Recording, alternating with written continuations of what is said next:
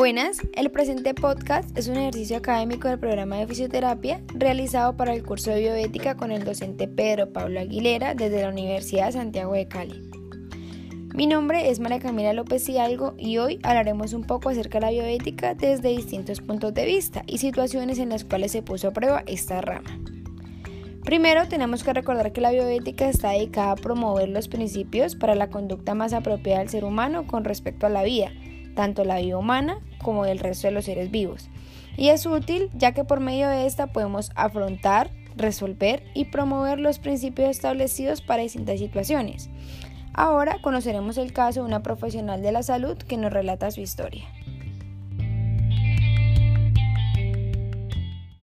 Buen día, mi nombre es Elena Patricia Castro Biafar, identificada con cédula 31712-731 de Cali.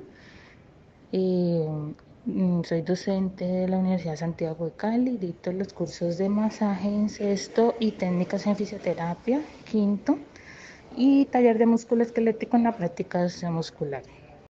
Acepto el consentimiento informado, el cual doy visto bueno para que sea usado el caso o mi testimonio en la actividad que tienen los estudiantes. Buenas, profe. A continuación le voy a hacer una serie de preguntas. La primera es, ¿Qué caso recuerda en el ejercicio profesional que nos ilustra una decisión bioética compleja? Bueno, una de las situaciones donde se pudo haber visto como pues la parte bioética, pues dentro, como entre la espada la pared, desde, desde mi profesión, y es que yo tengo otro trabajo donde trabajo como fisioterapeuta de consulta externa. Dentro de mis funciones tengo coordinar el programa obesidad, y mis padres pues tienen ese mismo sistema de salud, o sea, están afiliados a esa entidad en la cual yo también trabajo. Entonces mi mamá eh, presenta una obesidad grado 1, por ende ella es candidata a ingresar al programa obesidad del, del hospital.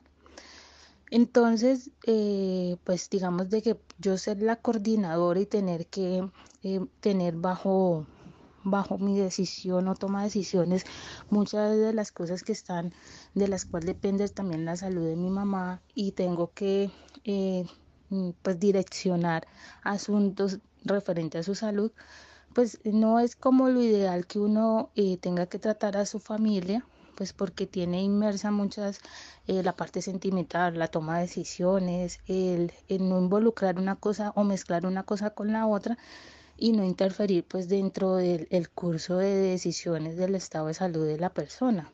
Entonces, eh, pues digamos que ahí en muchas ocasiones me he tenido como que parar como en el punto de vista, no desde eh, que es mi mamá y que tengo que decidir sobre qué rutas eh, se tienen que tomar con respecto a su salud y ser un poco más parcial en ese sentido o sea, no tener que eh, moverme por decisiones que de pronto la puedan favorecer o no. Entonces, eh, desde ese punto de vista he tenido como en muchas ocasiones tener que como esa, decisión del que hacer en ese caso. Sin embargo, pues eh, como lo manifiesto, siempre me ha tocado ser un poco imparcial ante el tema. Entonces, y pues porque trabajo igual con un equipo de trabajo donde yo no puedo notar preferencias hacia mi mamá, sino que siempre actuando en aras de que todo sea en beneficio de su salud. Entiendo, profe. La próxima pregunta es, ¿qué valores o principios estuvieron en juego en ese caso? ¿Qué valores se han puesto como en juego y, y es el profesionalismo, la misma ética, eh, el, derecho a la salud a, mi mamá en ese caso y que no tenga que yo tener que interferir en eso, eh, pues como principalmente eso. Profe, la siguiente pregunta es, ¿fue una decisión individual o fue una decisión colectiva? En principio, pues fue una decisión individual, netamente individual, siempre acogiéndome a lo que, a la ética profesional. Sin embargo, pues termina siendo también una motivación colectiva del grupo de compañeros con los que también trabajo, porque pues saben exactamente que pues no puedo interferir ante ese tema de decisiones. No deja de todas maneras de moverle a uno como como esa fibra de decir yo puedo ayudar en ciertos aspectos, pero pues uno tiene que actuar correctamente, obviamente sin ir a dañar la salud del otro. Listo, profe. La última pregunta es, ¿considera la bioética importante en su formación? Y sí, considero importante la bioética porque pues, finalmente uno siempre debe acudir como a los principios eh, y valores que protejan al ser humano en cuestiones de salud. Siempre debe apelar a que nuestras actuaciones estén lo más eh, correcta posible que dirijan, que no afecten la salud del otro, de que nuestras decisiones no tengan injerencias o tengan algún problema que nos vayan a, a, generar el mal en el otro. Entonces siempre debemos de actuar desde la, desde la parte correcta, siempre eh, acudiendo a nuestros saberes y saber que no vamos a, a perjudicar al otro, generarle un mal. Entonces, eh, desde todo punto profesional, sea en salud, en otros ámbitos, siempre por delante debemos interponer la ética profesional.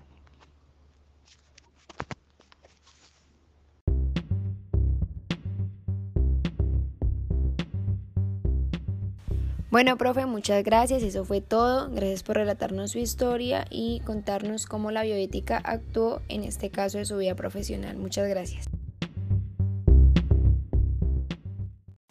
A continuación, conoceremos otro caso de un fisioterapeuta que nos relata su experiencia y cómo fue para él tomar una decisión compleja en su campo laboral en cuanto a los principios de la bioética. Mi nombre es Andrés Fernando Jurado Cabrera, identificado con cédula de ciudadanía 1013-618-264 de Bogotá, fisioterapeuta egresado de la Corporación Universitaria Iberoamericana de Bogotá, especialista en la unidad de cuidado intensivo. Actualmente trabajo en la unidad de cuidados intensivos de adultos y de infectología en la clínica Nuestra Señora de los Remedios de la ciudad de Cali. Acepto el consentimiento informado para que mi testimonio sea utilizado por los estudiantes con fines académicos. Listo, Andrés. Muchas gracias por su presentación. A continuación le voy a hacer una serie de preguntas y la primera es, ¿qué casos recuerdan el ejercicio profesional que nos ilustra una decisión bioética compleja? En el siguiente relato sucedió en el mes de agosto, tiempo en que la pandemia por COVID-19 estaba en su nivel pico y ya teníamos poca disponibilidad de camas en las unidades de cuidado intensivo.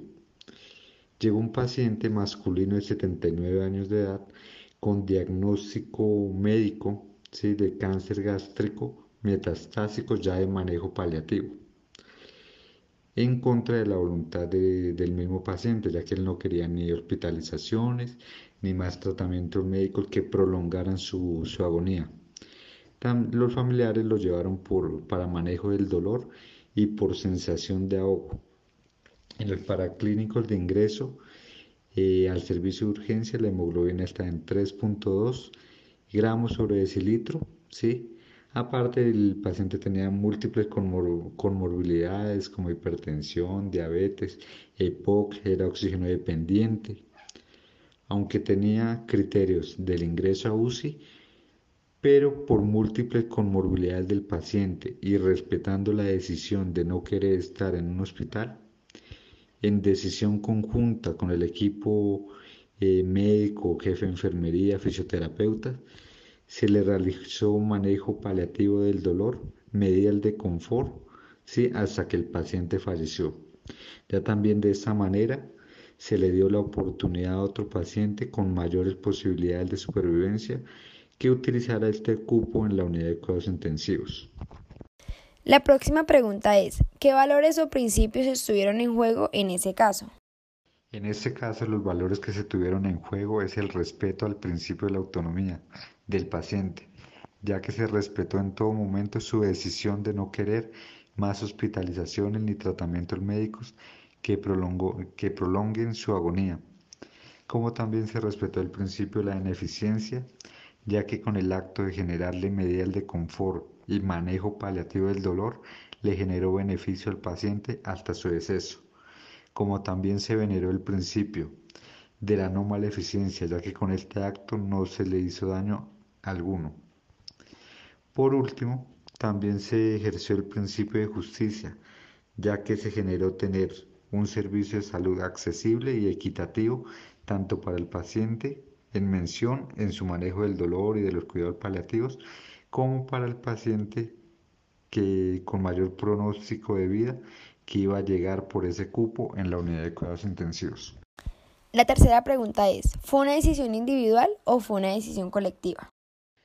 La decisión fue colectiva entre el médico de UCI, el urgenciólogo y el demás equipo de la salud, generando pues las medidas de confort en el paciente en mención, como también equitatividad en la distribución de asignación de camas en la unidad de cuidados intensivos, ya que habían pocas y muchos pacientes que ingresaban por COVID en eminente falla ventilatoria. Y por último, ¿considera la bioética importante en su formación? Considero que la bioética es importante para, para, la formación de cualquier profesional en el área de la salud y en otras áreas, ya que nos dan las herramientas necesarias, promoviendo los derechos y deberes de los pacientes en las intervenciones clínicas, en los ensayos clínicos, en los tratamientos de las múltiples enfermedades, siempre en todo momento respetando la dignidad humana.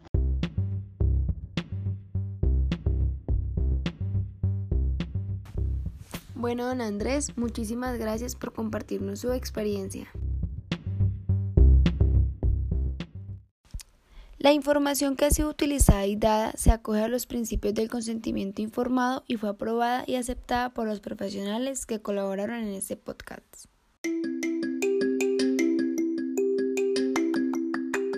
Y por último, quiero agradecerles a todos por su atención sobre estos casos que abarcan la bioética.